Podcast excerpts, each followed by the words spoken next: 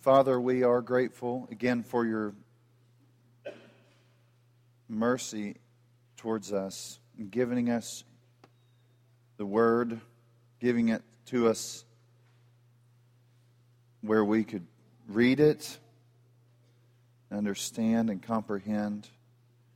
We ask that you would allow us to see more clearly the things that we may understand in part but need to to understand more fully today, and for some who may not understand at all, may have never read this passage or may have struggled with um, just believing in general, we pray by your Spirit's power that you would work in their hearts. In Christ's name, amen.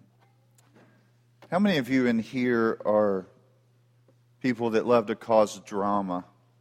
Would you raise your hand? Maybe stand up. You love drama. Oh, there you go, Andrew. He loves it. Um, it's funny, nobody likes to admit that they stir up trouble. Do they? You think, uh, sometimes you, do you ever scratch your head and think, how do I always get into these situations where everything's so tense? And people are like,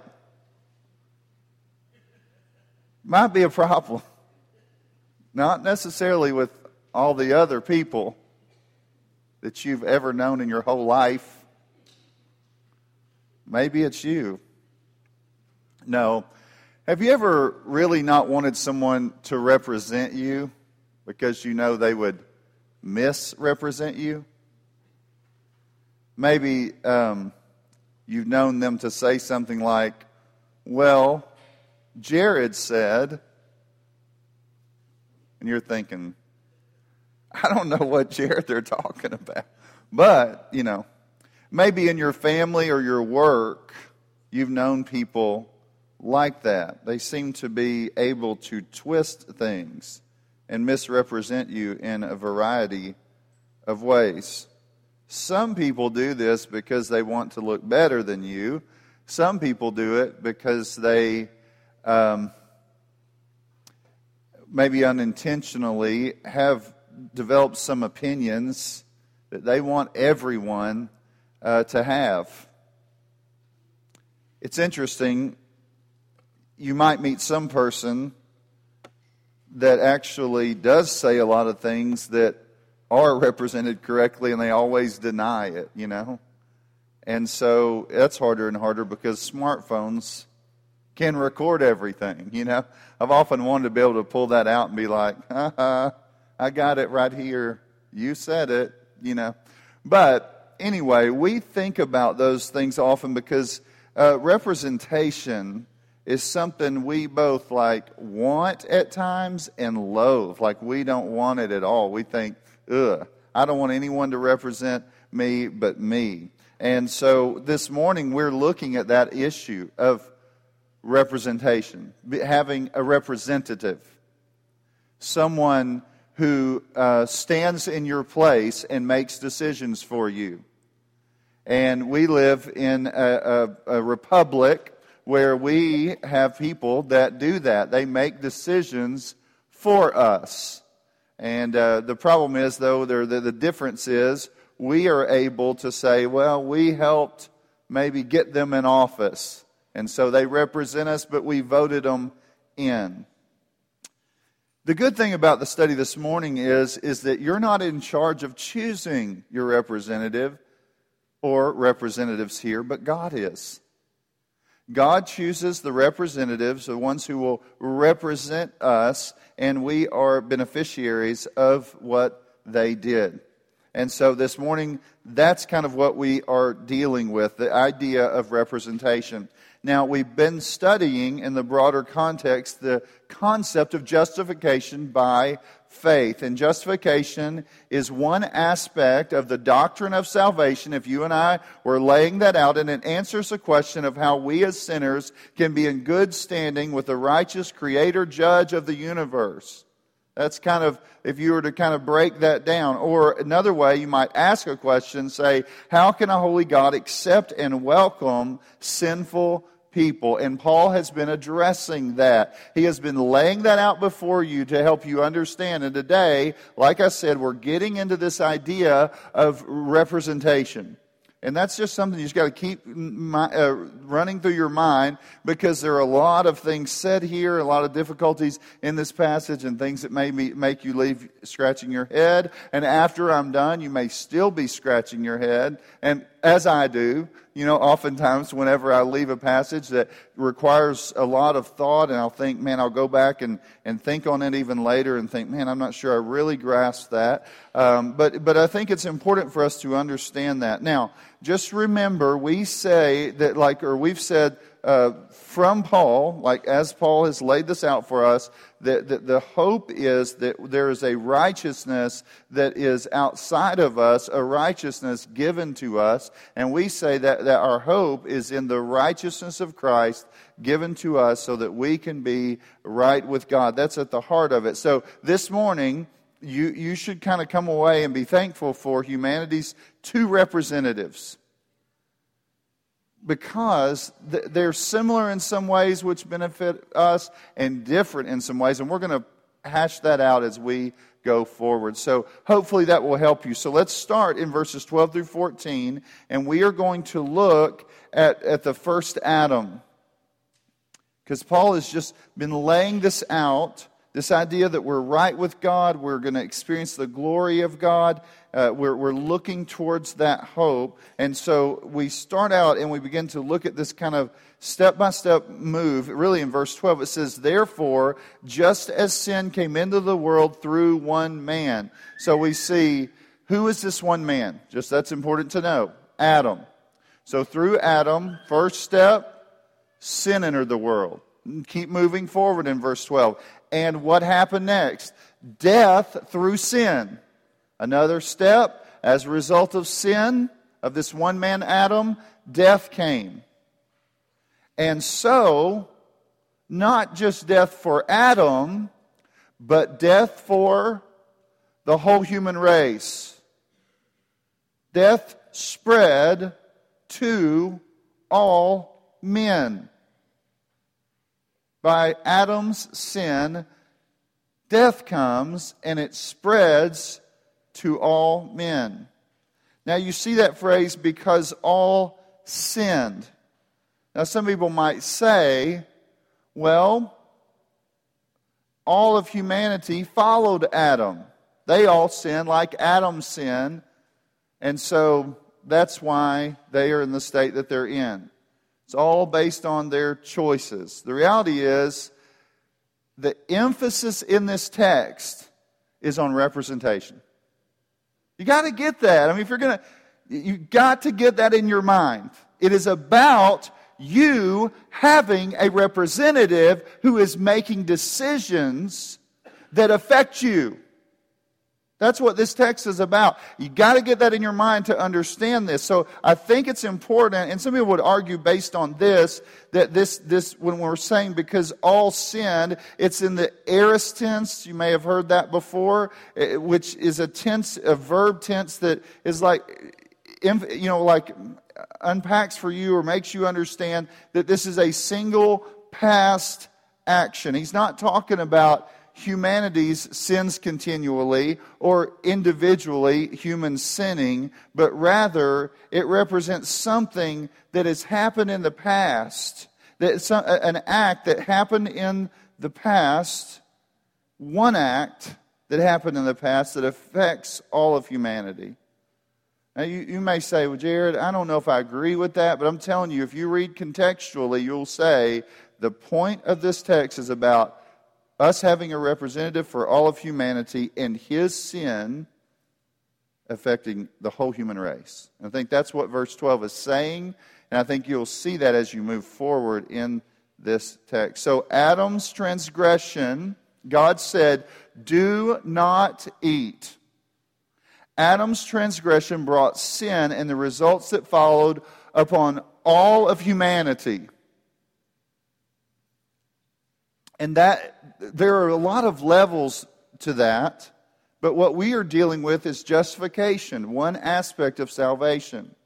So, what we are saying is in the courtroom, if we were to stand before God, we are pronounced guilty because we are, our, or uh, you could say, our representative rebelled. His actions, his actions had damning results upon all of humanity.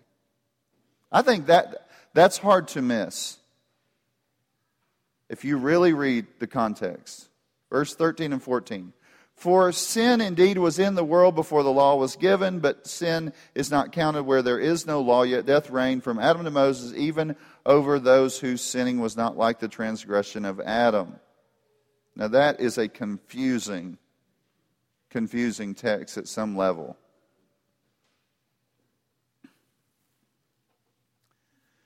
From Adam to Moses, God had not given his law in a formal way.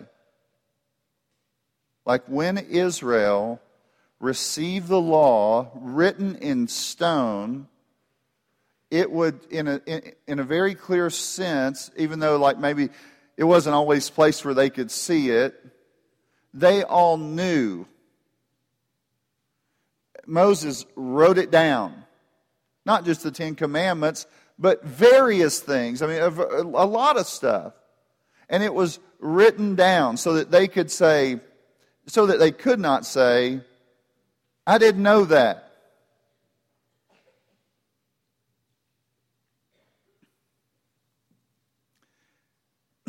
Now, what is meant by, but sin is not counted where there is no law?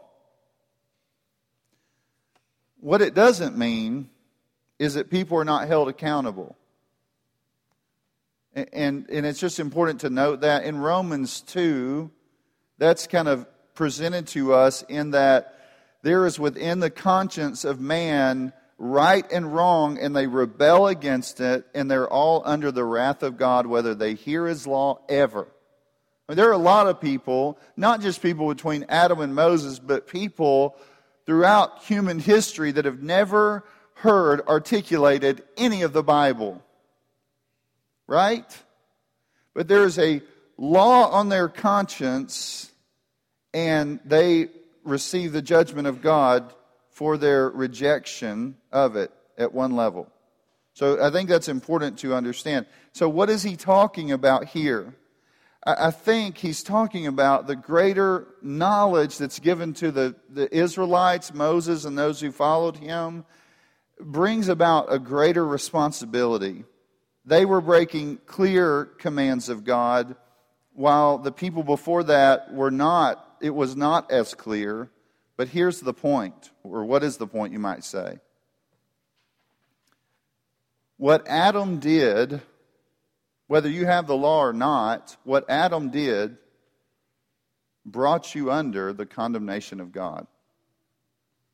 Whether you know the law, whether you actively disobey it, whether you uh, have some jacked up view of what it means right and wrong, Adam's act as the representative of humanity brought death to all of humanity. Now, you might say, hold on just a second. I'm from America. And in America, we make all the choices. I don't even like hearing that there's a representative making any decisions on my behalf. Why didn't I get to be Adam back in the Garden of Eden? You know, I would have made the right choice. We would all still be there.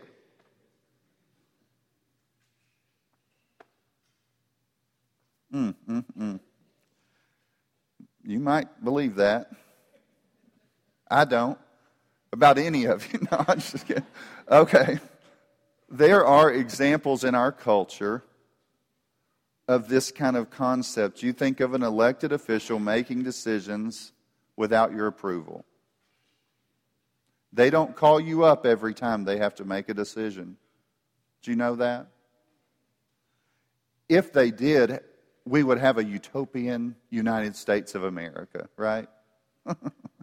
but anyway, um, it's important that we understand that. An attorney, for instance, represents a client in court. And you may not even go to court. And an attorney would stand in your place as your representative. Now, for those of us who might say, I don't think it's fair that God didn't give me the choice to choose who my representative was, not only are you arrogant, but the reality is you think an infinite, holy God chose your first representative, if you will, and you can trust him with that. He knows exactly what he is doing, and that is good news. The good news is that if we had to stand on our own and give a defense, we would be pronounced guilty. The, the great news here, and, and we don't want that, so the great news would be is that there's already one who has acted and you are pronounced guilty, but there's not just one who's come, but one who would come following him the Lord Jesus Christ and bring about reconciliation. So, the first Adam we see as our representative plunging the whole human race into sin and death. Not, not for what they did, but, but because of what he did.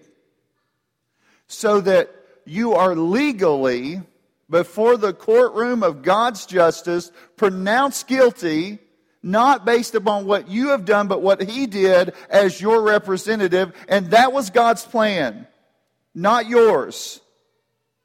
He chose your representative. You didn't make any decisions about it, but because Adam was your representative, the representative of the human race, you are pronounced guilty in the courtroom.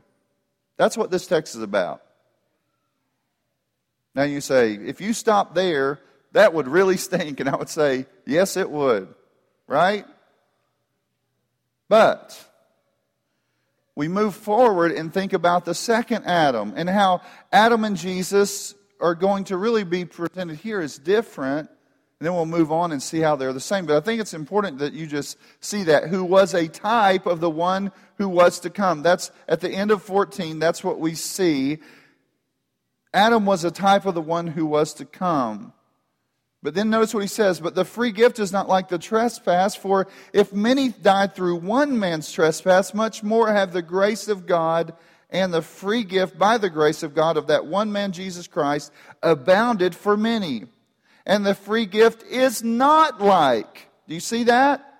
It is not like the result of that one man's sin. For the judgment Following one man's trespass brought condemnation, but the free gift following many trespasses brought justification. For if because of one man's trespass death reigned through that one man, much more will those who've received the abundance of grace and the free gift of righteousness reign in life through the one man, Jesus Christ. So we have to think what are the differences here between these two men? What are we talking about today? Because again, it can get confusing. We're talking about representation. We are talking about Adam representing the whole human race and Jesus representing all who will believe. That may be the easiest way to say. And as the two, for those who have trusted in Christ, you have two representatives presented before you today. One bringing death, the other one bringing life. So just look at that with me for a moment. It's just helpful for us to see this. you notice the motivation behind each deed is different. It's how one man describes it. Adam's act was for selfish gain, Jesus' act was one of self sacrifice. Adam's act was one of rebellion, while Jesus was one of righteousness. And the results are different. They're actually totally different. Adam's act results in death, Jesus' act results in life. Adam's act results in condemnation, Jesus brings justification. Adam's act, we see death reign, while Jesus ushers in a reign of life. You're no longer a slave, but a king. See that? There's these big differences here, glaring differences. on display right here. And, and, one last thing, or two last things here. The power of the two are, di- are different. Again, someone, I can't remember uh, exactly who said this this way, but Christ's work is more powerful than the work of Satan. Christ's work can overcome the effect of Adam's work.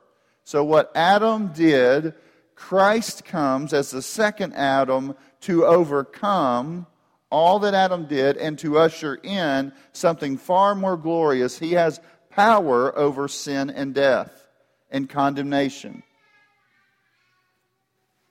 Now you might say, is this important?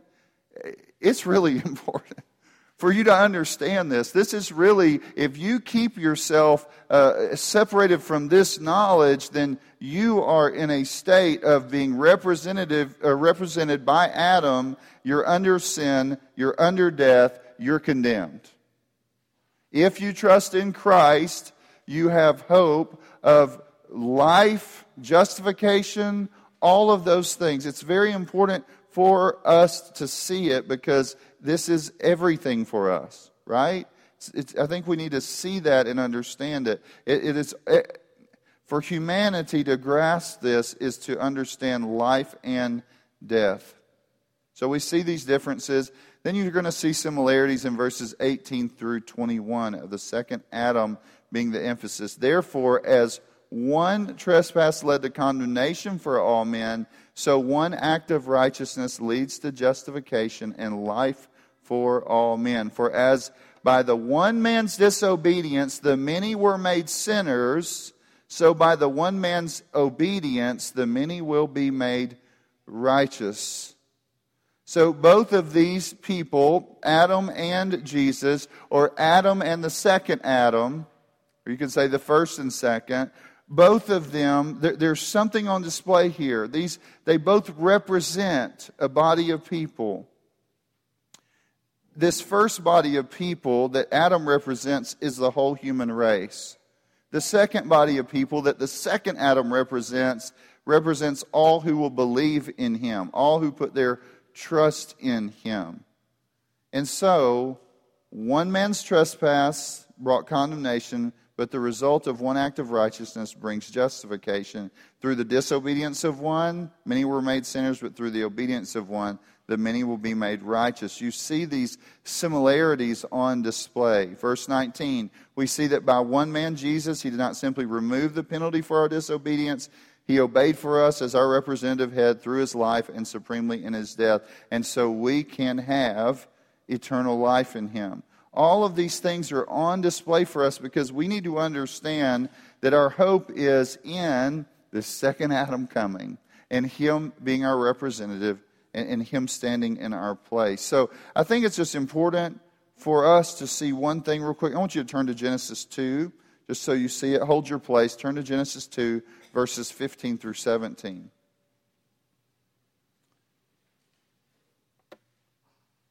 And what we see in Adam is God's blessing would come upon him if he obeyed, but he chose to disobey. Look at 2:15. The Lord God took the man and put him in the garden of Eden to work it and keep it, and the Lord God commanded the man saying, you may surely eat of the, every tree of the garden, but of the tree of the knowledge of good and evil you shall not eat, for in the day that you eat of it, you will surely die.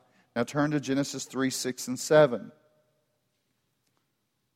So when the woman saw that the tree was good for food, and that it was a delight to the eyes, and that the tree was desirable to make one wise, she took from its fruit and ate, and she gave also, or, or she also gave some to her husband who was with her, and he ate.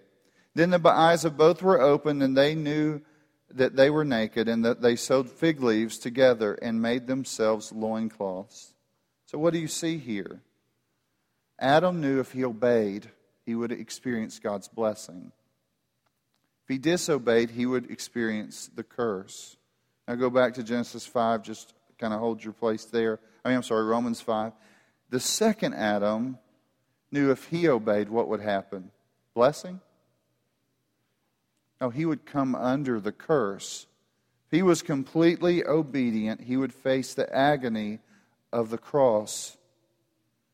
There's a strong emphasis throughout, like John's gospel that we studied, on how Jesus was obedient in every way, even to the point of death. The wonderful thing for us is, as our representative, this is really, really helpful. As our representative, his perfect obedience becomes what? Our obedience. His perfect obedience becomes our obedience. Jesus' perfect actions are now applied to us.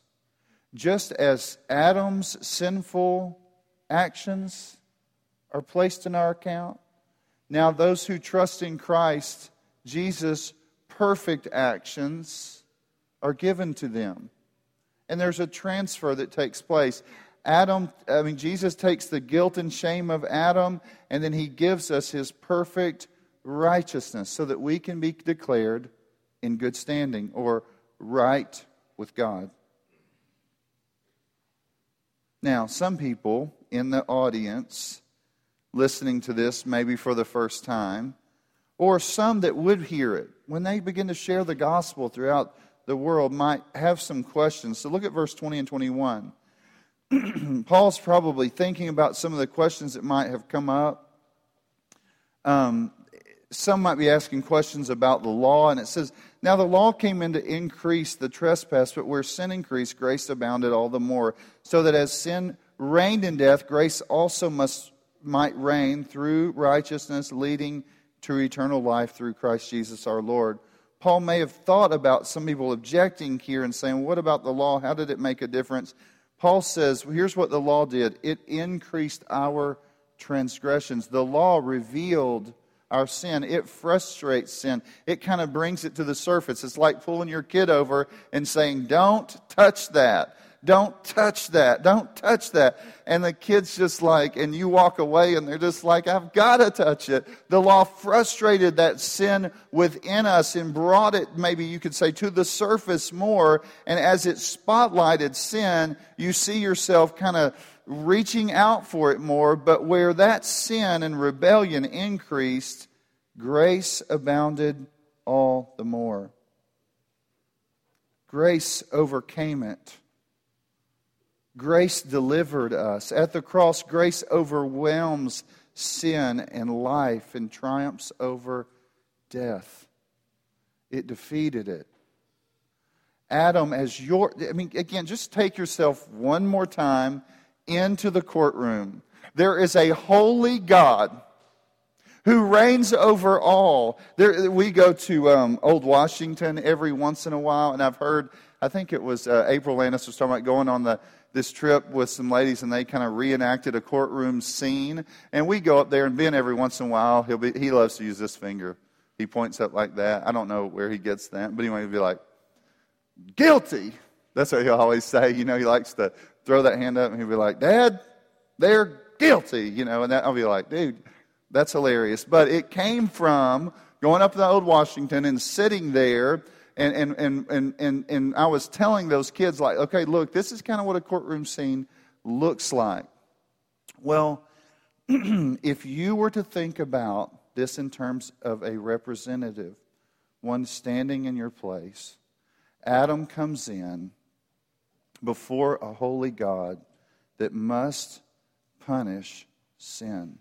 Adam comes in, and God rightly would say, Guilty guilty as charged, condemned to death, alienated from me forever. But you say, standing there, that he, what he did has been given to me. It means we're all plunged into sin and death and corruption, and we're all going to hell because of what Adam did as our representative. I mean, this is ridiculous. I can't believe it. And then in reality, back in your mind, you think, I know if I'd have been there, I'd have done what Adam did. But then all of a sudden, another one comes in, and you say, "Hey, that just look that looks like Adam." The, the second Adam, he shows up and he walks in. And all of that condemnation and death and all those things, all of that is placed upon him. You see, he endures the wrath that you deserve. But not only that, what's placed up before you is that he has a perfect record. He's, he's without sin. He does, he's not guilty. He's just perfectly obedient. He is everything Adam failed to be. And so you, standing there looking at this situation, realize that you can enter into his perfect obedience and him being the one who's taken all your sin. You can enter into relationship with him simply by faith. So you graciously, empowered by God, are offered grace and you receive it, and you hear, not just not guilty, but in good standing. Not just in good standing, but treasured. Not just left alone, but embraced into the family. You're carried off with the judge for an eternity of joy and privilege and blessing. What Adam did in plunging the whole human race into sin, what he did, it really did plunge it all. You, you, if you never made a sinful act, the representative's already sinned for you. You're damned. But the perfect righteousness of Christ, his perfect actions in his life, death, burial, and resurrection now can be received so that you can be in good standing with God and considered right with Him. This is the hope of the gospel. It's what we point people to. This is something that we need to constantly remind ourselves of. And I hope that you will do that. Let's pray. Father, we thank you for your word.